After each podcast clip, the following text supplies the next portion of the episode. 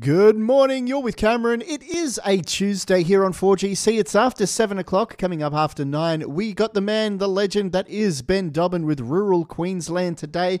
Now, one of the favourite foods I like having sometimes at lunch is the infamous hot dog.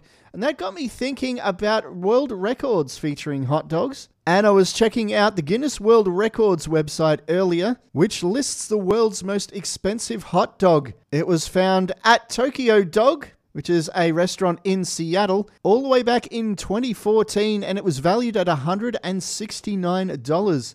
It was dubbed the Juuni Ban, and it consisted of smoked cheese bratwurst, butter, teriyaki grilled onions, maitake mushrooms, wagyu beef, foie gras, shaved black truffles, caviar, and Japanese mayonnaise, all served up in a brioche bun.